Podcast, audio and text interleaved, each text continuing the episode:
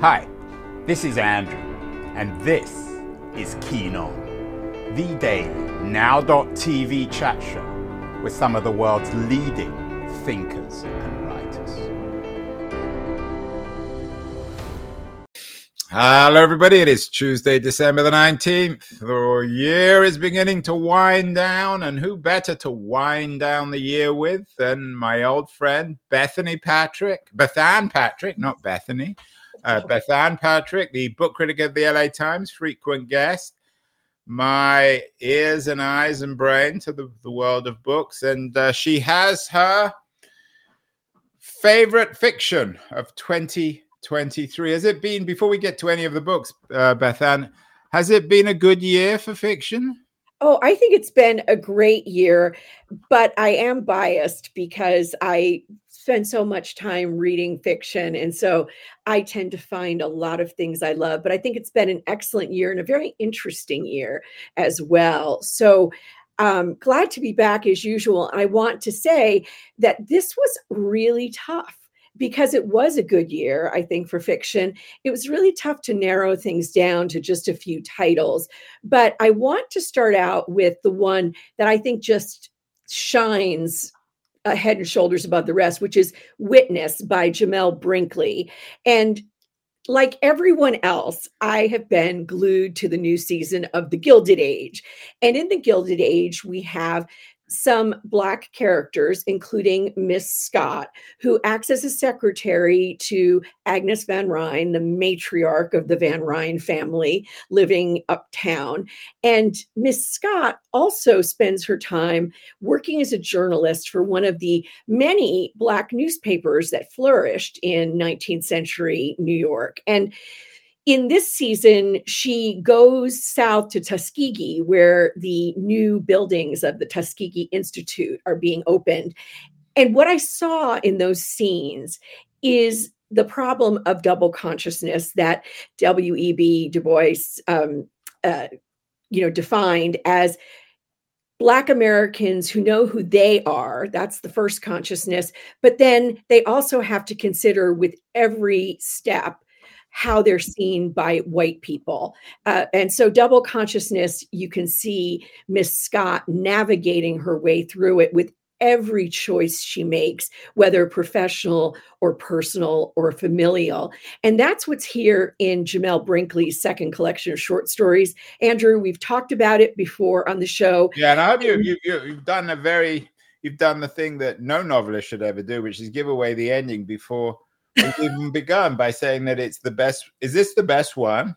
This- uh, I, I, do think I should never do that, but I just think that this collection. You let the is, cat out the bag. I'm sorry. I'm sorry. This is why I'm I'm such a te- I'm a terrible critic. I'm a terrible critic. No, but, you're a good critic. but what I want to say about this one is it's all about witness. It's all about seeing and being seen. And the fascinating thing, and this is why I brought up that double consciousness, is there's hardly a white character in this book. The characters are all people of color, and yet none of them is ever able to forget that white characters are all around. It's a stunning contribution to this country's literature. And who, who uh, does Jamel Brinkley? What, what sort of tradition? Who would you compare him with? Oh, what a good question. I would say he's definitely in the tradition of James Baldwin. There's no question yeah, there. Which is serious company. Yes, he's uh, he is very close. Uh, Jamel Brinkley. Th- that's why I let the cat out of the bag. He is standing very solidly on the shoulders of giants, and I believe that um, were she alive, Toni Morrison would be recommending Witness to many people.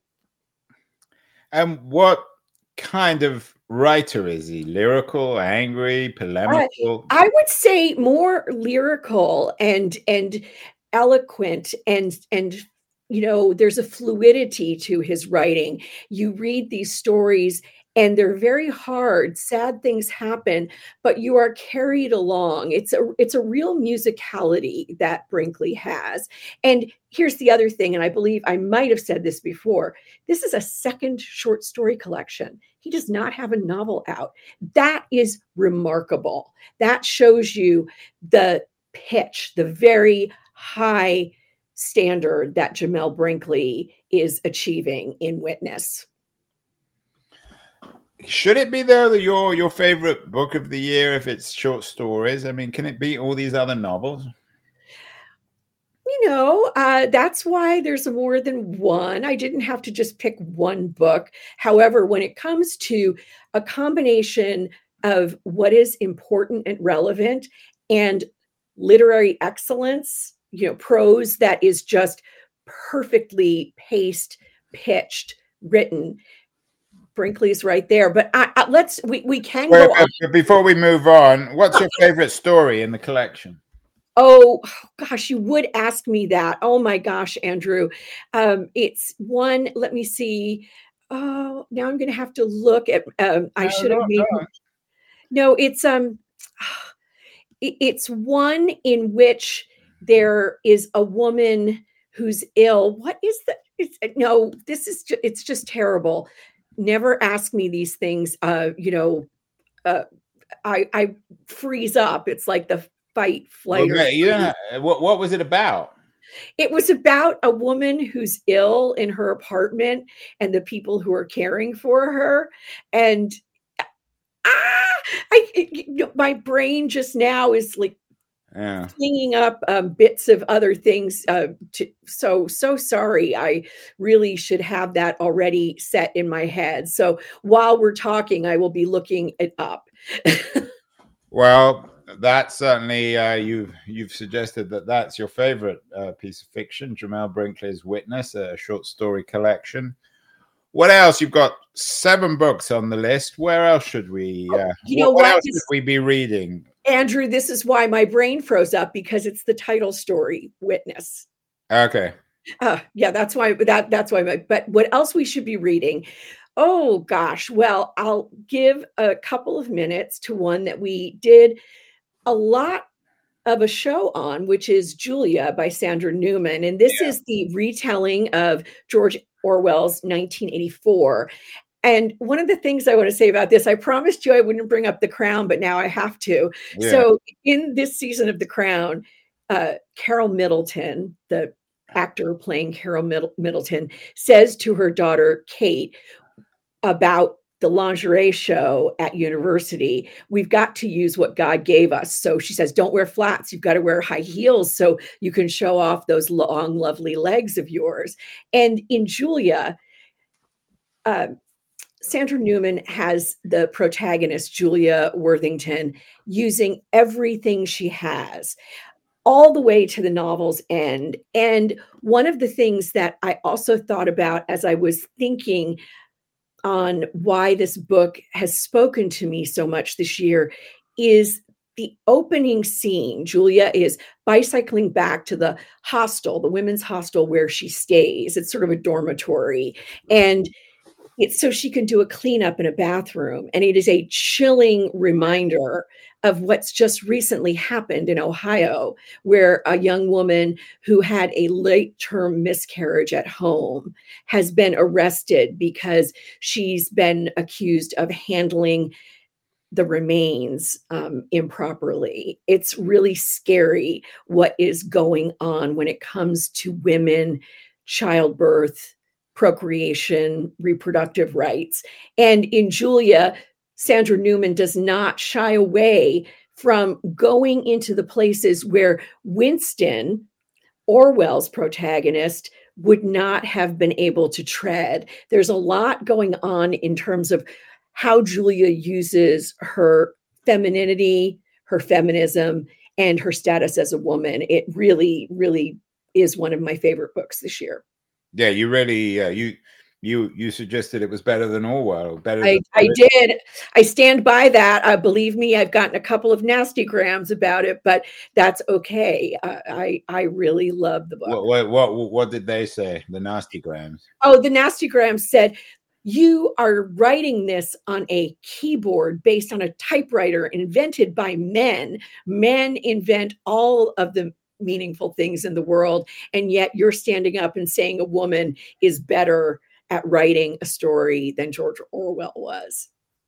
I actually thought of uh, Julia last night. I went to see Brazil. I mean, I'd seen it before. Oh, that movie! Oh my goodness, Andrew. A strong uh, Orwellian feel, uh, yes. and uh, more women in it, I think, than uh, in uh, Orwell's 1984. Yes. Uh, we are speaking with my friend Bethanne Patrick, the book critic of the LA Times. She has her seven favorite works of fiction for the year. We've talked about Witness and we've talked about Julia. Where next, Bethanne? Oh, well, I think we have to talk about a very late entry for me The Berry Pickers by Amanda Peters. Mm. And I should have read this months ago. I was pitched it very properly and given, you know, a strong reason to read it. It is a debut novel by a writer I think we're going to be hearing a lot more from. And Peters herself comes from a combination of Micmac or Mi'kmaq, depending on you know how you transliterate, and settler um, ancestry. And so she says that at one point when she was deciding what to write about, her father said, You should write about us, the berry pickers, meaning the migrant workers who go from Nova Scotia to Maine in the summer to pick the blueberries. And she said, Well, I don't know. I've never written fiction. I don't know if I can do this. And he kept saying, You should write about us, the berry pickers. She has. And this is a beautiful book about people who are often paid no attention and yet is a bit of a mystery, even though the mystery is kind of solved for you quite early on. So, what happens is there's a big Micmac family, and they've come to pick berries for the summer, and their little youngest daughter, four year old Ruthie, is absconded. She disappears. And at first, you think it's going to be the mystery of what happened to Ruthie. But then the book is divided into sections narrated by Joe, Ruthie's oldest brother, and a woman named Norma who grows up in a family and never feels she quite belongs. So you know very, very soon that Norma is Ruthie, that a white couple has taken this little girl and raised her as their own and raised her with lies. She has darker skin than they do. And they say, oh, that's your Italian great grandmother, you know, and that kind of thing. But the book isn't about the mystery. The book is about the grief and the loss. And Joe has a very tough life. He never gets over his family's splintering in the wake of this terrible, terrible thing. And Norma grows up and makes a life for herself, but always feels there's something missing. So the real mystery is will these two people eventually meet and what will that meeting be, be, like? It's a book about character and it's a book about people again whom we often forget to pay any attention to. I just absolutely loved it. Uh, i hope that many other people will pick it up. It's it's quite different and, and quite lovely pick it up or pick it. The berry picker. Oh, oh, oh. Resist. Sorry about that. uh, uh, most of the books you choose, uh, Bethanne, are, and correct me if I'm wrong, these are this is literary fiction. Um, agents always tell me that it's harder and harder to sell these books. Yes. You suggested it, it was a good year for fiction and particularly for literary fiction. Are these books actually selling? I mean, what would be for a book like The Berry Pickers? Uh, what would be a successful uh, amount of books to sell? 5,000, 10,000? Well, let's put it this way, Andrew. I think, I'm not sure if I'm going to get this statistic correct, but it's something like 85% of books don't sell 5,000 copies or more. So, books that do sell more than 5,000 copies are the lucky ones. I believe that the ones I'm choosing are probably books that are selling. Some of these are going to be selling 10 to 20,000 copies. Some mm-hmm. of them maybe a little bit more. I think Brinkley, because of his National Book Award, um, nomination will you know get more uh, i think uh, paul murray was on the booker prize long list and that will sell some books um, julia will sell because of the orwell connection but here's the one i'm going to talk about next which is going to have a really tough time well um, sa- save it because we're going to take a, a, short commercial break we're going to remind good. everyone that uh, Bethanne Patrick is uh, one of the reasons she's brought to us is because of Liberties, uh, quarterly journal, Culture and Politics, who support our high quality, excuse me, content and show. And guests are going to run a short feature on Liberties, and then we'll be back. I realize, Bethanne, that I'm a terrible, I'm terrible at math. I said seven, but it's actually only six. Yes, uh, thank so we've done three, and you got three more. You've given away one of them, Paul Murray. Maybe we'll begin with that after this short ad for Liberties. News, the noise, there is nuance, insight.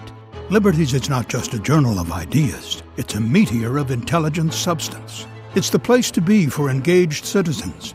Politics, opinion, substance. Liberties is a triumph for freedom of thought, a quarterly of urgency, of cultural exploration of intellectual delight, of immaculate prose. It's invaluable. Subscribe now or find Liberties at your favorite bookseller. You can subscribe to Liberties at libertiesjournal.com. All our guests are given complimentary annual subscriptions if they ever get it, Bethanne. I'm sure you will eventually. Um, you you gave away um, the next book. You talked about Paul Murray, The Bee yes. Sting. I have to admit I haven't read it, but it looks a really good book. I think uh, I, it's one of those books I'm going to have to get for a plane journey. It is the perfect book for a plane journey. In fact, I read it when I was on the plane to Europe in October. And one of the things I want to say about this family drama, as you see in the headline there, is that there is at the heart of it an Irish fairy tale about the traveler who falls asleep and believes he's awoken in this wonderful place. There's food, there's music, there's endless alcohol, dancing, all kinds of revelry.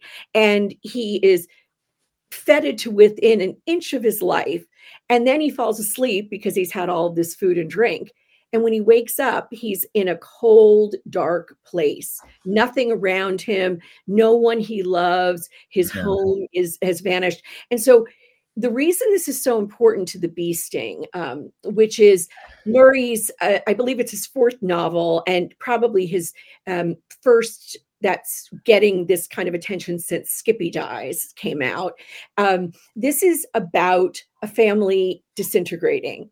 So it's about a family that has had all of these good times and they're about to fall asleep into the spiral where they wake up with nothing.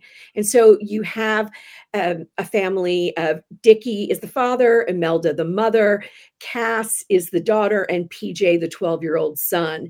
And all of them are falling apart in different ways. Dickie has had a very successful auto dealership in their town in Ireland, but he's losing it. He's mismanaged it financially gone bankrupt.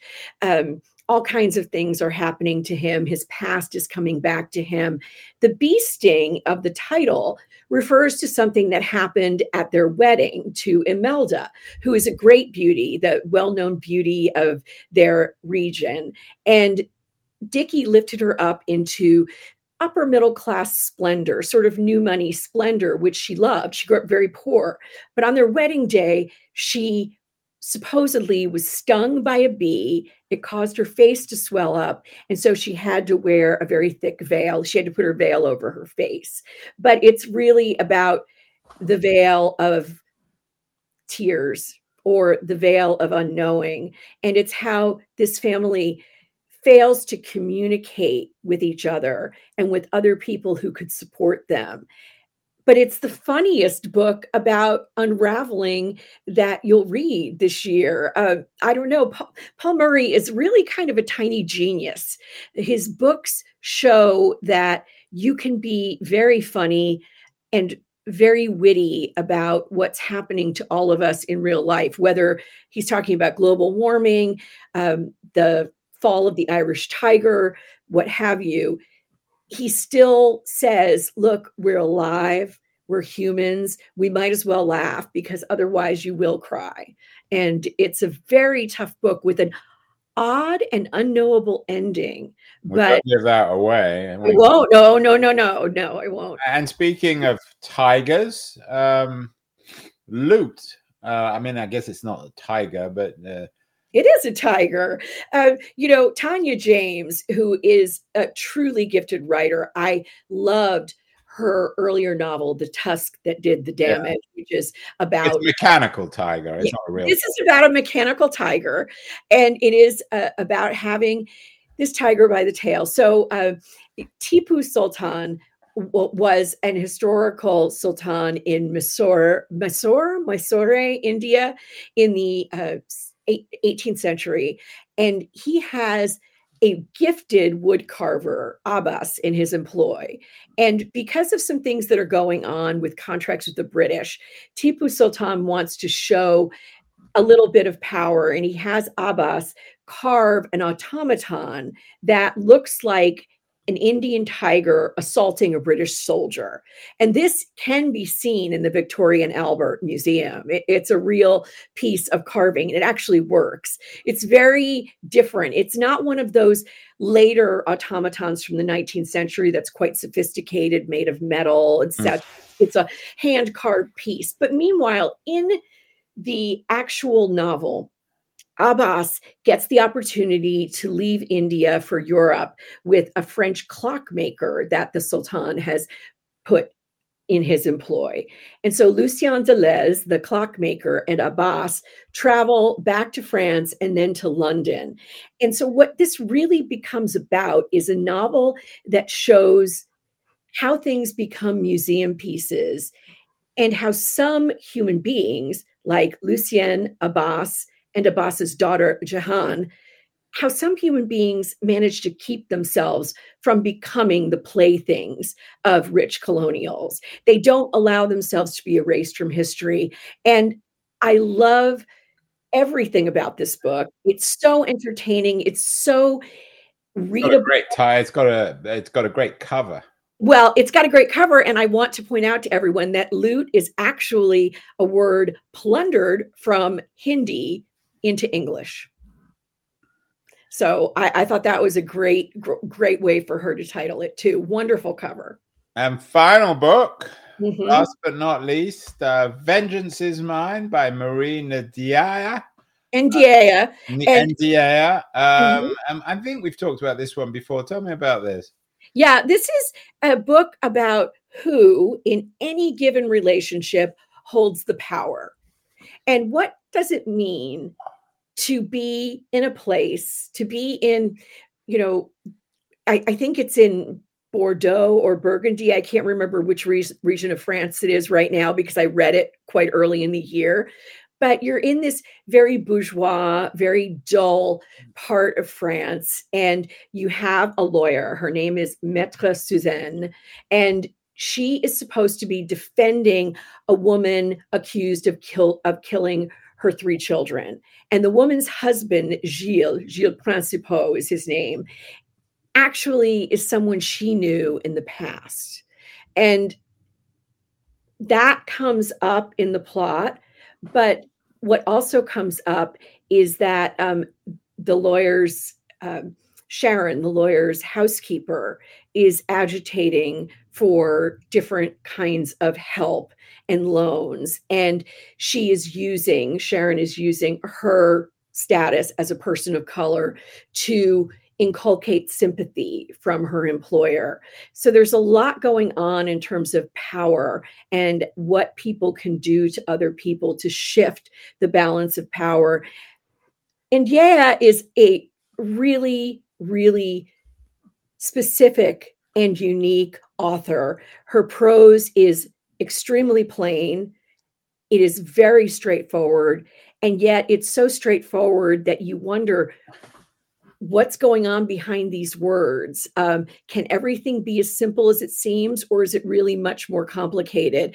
Um, it's one of those books that you have to read and put down and read and put down. It's very powerful. It will make you think differently about the way just everyday people in your life are interacting with everyone around them. Are you going to read much over the holidays?